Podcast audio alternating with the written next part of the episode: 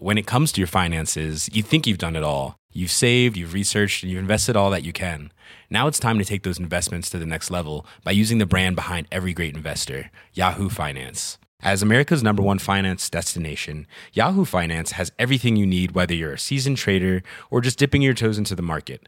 Join the millions of investors who trust Yahoo Finance to guide them on their financial journey. For comprehensive financial news and analysis, visit yahoo finance dot com, the number one financial destination, yahoo finance dot com. Bienvenue dans Quatre filles et une culotte tachée, un podcast de Mademoiselle et Plan International France, l'O N G qui agit tout autour du monde pour les droits des enfants, des jeunes et l'égalité entre les filles et les garçons. Quatre filles, habitant dans quatre pays différents, s'envoient des colis contenant la même chose, les protections hygiéniques qu'elles utilisent au quotidien et une lettre qui raconte ses premières règles. Ainsi, quatre filles et une culotte tachée dessinent un panorama des tabous qu'il reste à lever tout autour du monde sur les menstruations. Car si plus de quatre-vingts pour cent des filles en France considèrent que les règles restent un tabou majeur dans les pays en développement, elles ne mesurent pas toujours l'impact néfaste de ces idées reçues sur la vie quotidienne des habitantes de ces pays. Pour plus de huit filles sur dix, prendre conscience de ces discriminations les révolte. quatre-vingts pour cent d'entre elles appellent les gouvernements à lutter contre les inégalités provoquées par le manque d'accès à l'hygiène menstruelle dans le monde, pour que chaque fille et chaque femme soient libres tous les jours du mois.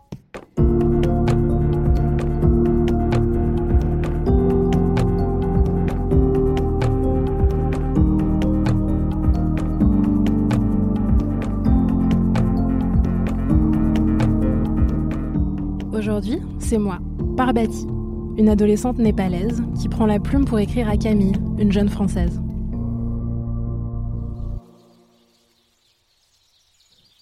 Salut Camille.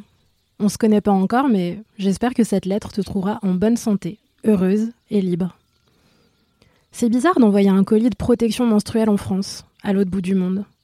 C'est bizarre aussi de te parler de mes règles, tu sais, car là où je suis, c'est un sujet plus que compliqué. Je m'appelle Parbati et cette année, j'ai eu dix-sept ans. Je vis au Népal, un pays d'Asie situé sur les plus hauts sommets des plus hautes montagnes. Autour de moi, il y a des cols, des pics, des falaises, mais aussi des collines toutes vertes et des vallées, avec les chèvres qui broutent toute la journée. Enfin, quand elles sont pas occupées à grignoter mes saris ou à mettre le bazar dans le village. Ça ne te dira peut-être rien, mais j'ai grandi dans le district de Sindhuli, dans une petite communauté rurale. Nous vivons au rythme des traditions, de l'agriculture et de notre religion. L'hindouisme. Si je t'envoie ce colis aujourd'hui, c'est pour te parler de mes règles, pour te faire vivre, par mes mots, le jour où j'ai saigné pour la première fois et où ma vie a changé à jamais. Je vais te raconter ma réalité pour que tu comprennes, autant que possible, ce que traverse une fille népalaise à la puberté. Parce que c'est très compliqué les règles, pour moi. Rien que d'en parler, rien que d'écrire cette lettre, c'est déjà... Pff, quelque chose, quoi. On m'a appris que les règles sont impures, mais maintenant... Je sais que la liberté passe par la fin des tabous entourant les corps des filles et des femmes. Et je veux, comme l'O N G Plan International, la liberté pour toutes. Pour toi, comme pour moi, pour les quatre filles de cette aventure, et toutes celles, autour du monde, qui sont encore bridées lorsqu'elles ont leurs règles. Mais avant de te parler de mes règles, laisse-moi te parler un peu de moi. J'ai grandi dans une famille de trois filles et deux garçons, en plus de mes parents.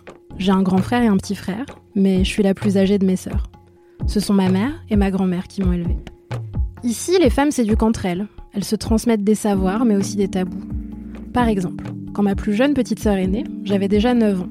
Donc j'ai vu ma grand-mère aider ma mère à l'allaiter correctement, à la nourrir petit à petit de bouillie, puis d'aliments solides. L'année d'après, quand mes règles sont arrivées, j'ai vu ma grand-mère transmettre un autre genre de savoir, de femme à femme, plus dangereux que les soins au bébé. Même si, malheureusement, elle n'est pas la seule à blâmer. Quand j'ai eu dix ans, j'ai eu mes règles pour la toute première fois. Et ma vie n'a plus jamais été la même.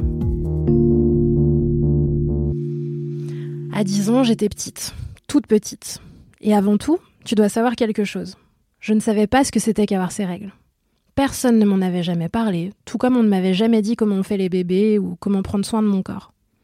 Je n'avais pas encore rencontré les équipes de Plan International qui ont pris le temps de tout bien m'expliquer.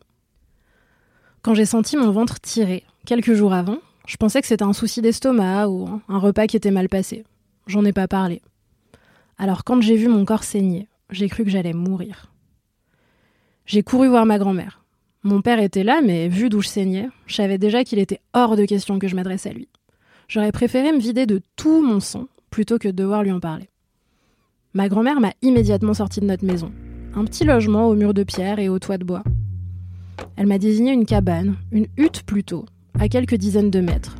M'a fourré dans la main quelques lambeaux d'un vieux sari de ma mère ou de ma tante peut-être, et m'a poussé dans le dos. C'est dans cette hutte que j'ai dû m'isoler, par la suite, chaque fois que je saignais. Les femmes, ma mère, ma grand-mère, m'ont expliqué comment les choses allaient se dérouler chaque mois. Et c'est là que j'ai réellement compris à quel point les menstruations sont vues comme impures. Le fait de forcer les femmes qui ont leurs règles à s'isoler dans des huttes menstruelles, ça s'appelle le Chhaupadi. C'est une ancienne coutume, fortement liée à la religion hindouiste qu'on trouve aussi, mais ça je l'ai appris plus tard, dans d'autres pays voisins des miens, comme l'Inde ou le Bangladesh. Mais ça ne se limite pas au fait de nous bannir de notre propre maison, ce qui est déjà difficile. Le Chhaupadi se fonde sur le fait que le sang menstruel est impur, qu'il rend la femme impure, et donc tout ce qu'elle touche, impur. Pendant nos règles, on doit vivre et dormir dans ces abris appelés gottes. Ils sont toujours inconfortables. Le mien était en boue, avec un toit en bouse séchée. Situé près de l'étable où dormaient les animaux, ils sentaient fort, même si, au bout d'un moment, je m'y suis habituée. Il n'y a pas de lit, pas de couverture, seulement un seul couvert de paille, même s'il fait parfois vraiment froid la nuit. Et même si la femme qui a ses règles doit déjà manger moins que d'habitude. Elle est faible et elle vit pendant plusieurs jours dans des conditions très dures. On n'a pas le droit aux légumes, aux fruits, encore moins à la viande. Moi, je rêvais des momos, les beignets vapeur que ma mère réussit si bien. Je rêvais de croquer dans les légumes frits, croustillants et fondants que fait ma voisine, du curry de chèvre bien relevé de ma tante, avec son riz fumant, ou de mordre dans une mangue bien mûre. En réalité, je n'avais qu'un peu de riz fade, à peine cuit. T'imagines, à dix ans, j'ai passé sept jours dans le goth, pour la première fois. C'est difficile de te décrire ces sensations. La faim, la peur, la peine, la fatigue, le froid, le chaud. Je saignais et on me disait que j'étais sale. Moi, je me sentais sale, poisseuse, collante. Parce que la première fois, je ne savais pas quoi faire de ces morceaux de tissu. Je n'ai pas réussi à éviter de me salir, car je ne savais pas comment les nouer et les fixer pour absorber le sang. Personne ne m'avait appris. C'est pour ça que tu trouveras des lambeaux de sari dans ce colis. Parce que c'est ça, dans mon village. Les protections hygiéniques. En vrai, je connais les serviettes hygiéniques, mais c'est pas quelque chose auquel on a accès là d'où je viens, sauf quand des O N G comme Plan International en distribuent. Quand on en trouve, ce qui est déjà rare dans mes montagnes, elles sont hors de prix. Même le tout petit paquet de six serviettes est inaccessible pour ma famille. Il coûte environ quatre-vingt-cinq roupies népalaises, l'équivalent d'un dollar américain. C'est peut-être rien pour toi en France, mais ici, c'est un demi-kilo de riz par exemple. Alors je te laisse imaginer, si on devait dépenser ça plusieurs fois par mois, tous les mois, pour toutes les femmes et les filles qui ont leurs règles. Pourtant, le gouvernement alloue normalement un budget à chaque école pour fournir des serviettes hygiéniques aux élèves. Mais dans mon village, j'ai jamais vu de protection à l'école. Non. Pour des filles comme moi, c'est les morceaux de tissu. Et ça peut causer des soucis, des irritations, des maladies. Surtout que quand on a ses règles, on n'a pas le droit de se laver normalement. On ne peut pas utiliser le puits du village car on risquerait de l'assécher. Alors même qu'on dort et vit dans des conditions très difficiles, on doit utiliser un puits spécial pour nous laver et rincer nos vêtements. Sauf qu'on saigne pendant plusieurs jours, et on reste au goth pendant tout ce temps, alors c'est impossible d'être vraiment propre.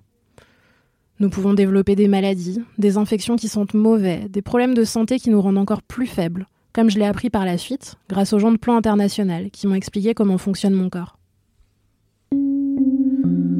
On est banni, et de toute façon, même en sortant du goth, on n'a rien le droit de faire.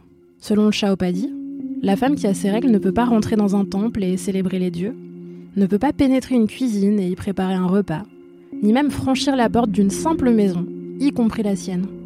Pas un orteil ne doit passer le seuil, sous peine de cris, de punition et de purification immédiate du lieu. En gros, la femme qui a ses règles ne participe plus à sa vie de famille, peu importe à quel point elle l'aime, ni aux moments importants du village comme les fêtes religieuses ou les mariages. Elle doit rester à l'écart et ne pas se mêler aux autres, même à son propre époux, même à son propre frère. La femme qui a ses règles ne peut pas non plus profiter des plaisirs simples de la nature. Elle n'a pas le droit de toucher les animaux de la ferme, les arbres fruitiers, les plantations. On croit qu'elle va faire mourir les choses vivantes. Et même si je râle sur les chèvres lorsqu'elles sont passage, je t'assure que pendant ces longues et tristes journées, j'aurais aimé pouvoir les caresser, jouer avec elles, leur parler pour tromper la solitude. Mais bon, on me l'avait interdit. Bah ouais, c'est comme l'histoire du puits. Il paraît qu'on tue les cultures, qu'on assassine le bétail. Et bien sûr, on touche pas d'autres gens. Si on n'a pas le droit de gratouiller une chèvre, on n'a pas le droit non plus de faire un câlin au voisin avec lequel on joue depuis qu'on est toute petite, par exemple. On est très seul pendant ce temps-là, tu sais. Il y a plein de personnes auxquelles on n'a plus le droit de parler. Mon père, mes frères, mes oncles. Je pouvais même plus les approcher, leur adresser la parole et encore moins les toucher. Même si la veille, on riait ensemble en revenant des champs. Dès que je saignais, je devais les ignorer. Et ils me le rendaient bien. Si par erreur je touchais quelqu'un, la personne devait immédiatement se purifier de cette souillure. Et moi, bah, j'étais punie. C'est dur de se sentir dangereuse, empoisonnée, néfaste. Alors que je suis la même Parbati, avec ou sans mes règles, et ça devrait rien changer. Ça te paraît peut-être absurde. À mes yeux, aujourd'hui, ça l'est aussi. Mais c'est ce que m'ont expliqué ma mère, ma grand-mère et toutes les femmes, comme une évidence ou une vérité. C'est comme ça, c'est ainsi. Il y a un vrai manque d'éducation autour des règles. Et en même temps, il y a déjà un vrai manque d'éducation tout court. C'est un cercle vicieux. Pendant le Chhaupadi, les filles ne vont plus à l'école. Rends-toi compte. Plusieurs jours par mois, chaque mois de l'année.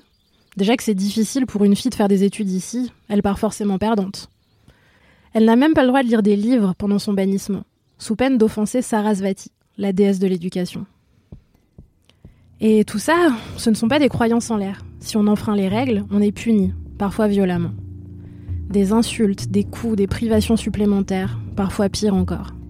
Je n'en ai pas vécu, mais je sais que les violences sexuelles aussi sont une réalité dans mon pays. Pour les femmes et pour les filles aussi.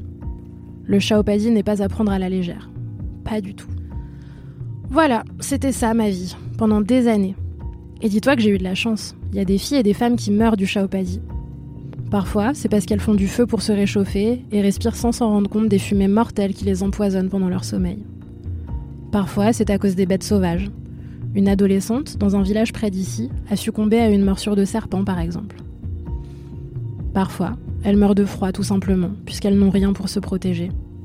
Elles s'endorment seules, dans leur triste hutte, tremblantes, à même le sol, et elles ne se réveillent jamais. Juste parce qu'elles ont leurs règles.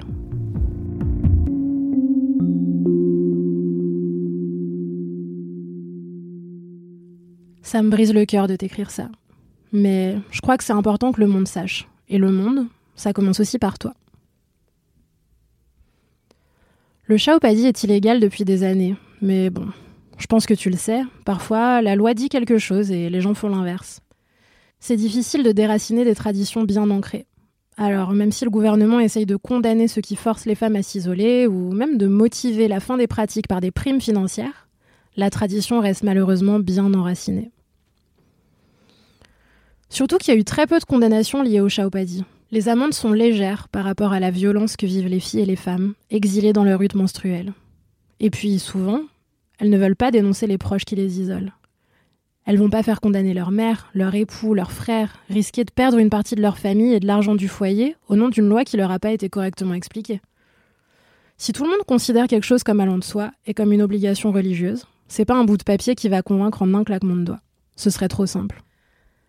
C'est pour ça qu'il faut de l'éducation, encore et toujours. C'est pour ça que des O N G comme Plan International agissent, pour apprendre aux gens, partout dans le monde, que les règles ne sont pas sales mais naturelles, et qu'elles ne changent rien à la personne qui saigne. C'est juste son corps qui fonctionne normalement. Il faut apprendre aux gens l'importance des protections hygiéniques, parce que devoir utiliser les moyens du bord crée de gros problèmes de santé, de propreté aussi. Et puis, côté santé mentale, je te laisse imaginer les dégâts que ça cause d'être une pestiférée toute sa vie, plusieurs jours par mois. Sans rien pouvoir y faire. Au point parfois de maudire ce corps et ses manifestations. Tu te demandes peut-être pourquoi je parle de cette période de ma vie au passé. Eh bien, c'est parce qu'avec un peu d'aide, notamment celle de Plan International, j'ai réussi à me débarrasser de ces tabous sur les règles. J'ai réussi à me libérer de ces contraintes. Quand Plan International m'a intégrée dans son projet Girls Out Loud, j'ai pu discuter avec de nombreuses femmes et filles sur des groupes non mixtes. J'ai appris et compris comment fonctionne mon corps, et ça a totalement changé ma vie. Ce sont des groupes Facebook, composés de filles de treize à vingt-quatre ans, et modérés par les équipes de Plan International. On y discute de différents sujets liés à la santé, la sexualité, l'éducation, et aussi à comment être en sécurité sur Internet par rapport aux problèmes de cyberharcèlement par exemple. Et pendant les confinements, j'ai aussi pu avoir accès à des formations virtuelles via ces groupes lancés par Plan International. J'ai discuté du genre et du sexisme, de la lutte contre les violences en ligne, j'ai appris comment être jeune reporter. Tout était passionnant. Je peux pas t'expliquer à quel point ça m'a libérée de parler avec des filles, des femmes, dans un environnement sain et sécurisé, de détricoter toutes ces idées fausses qu'on m'avait inculquées. Et tu sais, ce qui est bien, c'est qu'une femme informée, ça peut informer d'autres femmes. Maintenant, je peux moi aussi aider des jeunes filles à ne pas souffrir, à ne pas être bannies à cause de leurs règles, à faire la paix avec toutes ces merveilleuses choses que leur corps peut faire. Ces groupes de parole m'ont vraiment sauvée. Ils m'ont appris que les femmes peuvent se tirer vers le haut, s'aider à être plus heureuses, plus libres. Ils m'ont appris de quoi j'étais capable. Maintenant, je sais que je peux me défendre, me battre pour mes droits et communiquer avec plein de filles à travers le monde pour leur permettre de mieux vivre leurs règles, de mieux comprendre leur corps. En espérant qu'elles n'aient jamais à vivre ce que moi j'ai vécu. Je pense souvent à la petite Parbati de dix ans, celle qui avait peur, qui avait mal, qui a cru que son corps était impur et dangereux, qu'elle risquait de tuer le bétail, les plantes, de souiller les gens qu'elle aime. À côté de ça, les crampes et les douleurs me paraissaient presque légères. Aujourd'hui, ça a bien changé. Et je dois cette chance aux femmes qui m'ont épaulée, accompagnée, éduquée avec bienveillance. Ces femmes qui m'ont, au final, libérée. J'espère que tes premières règles étaient moins dures que les miennes, Camille. J'espère que t'as été aimée, entourée, rassurée au lieu d'être rejetée.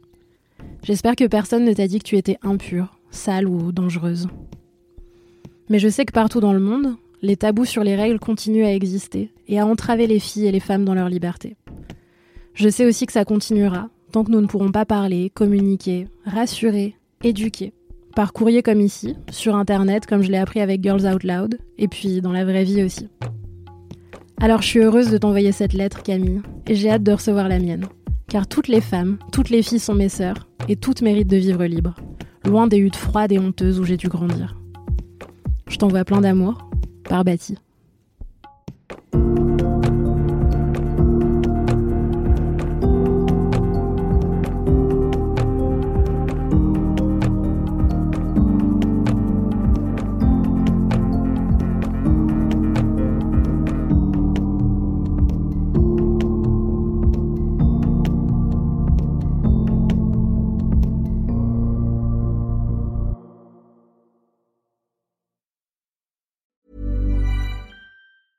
When it comes to your finances, you think you've done it all. You've saved, you've researched, and you've invested all that you can.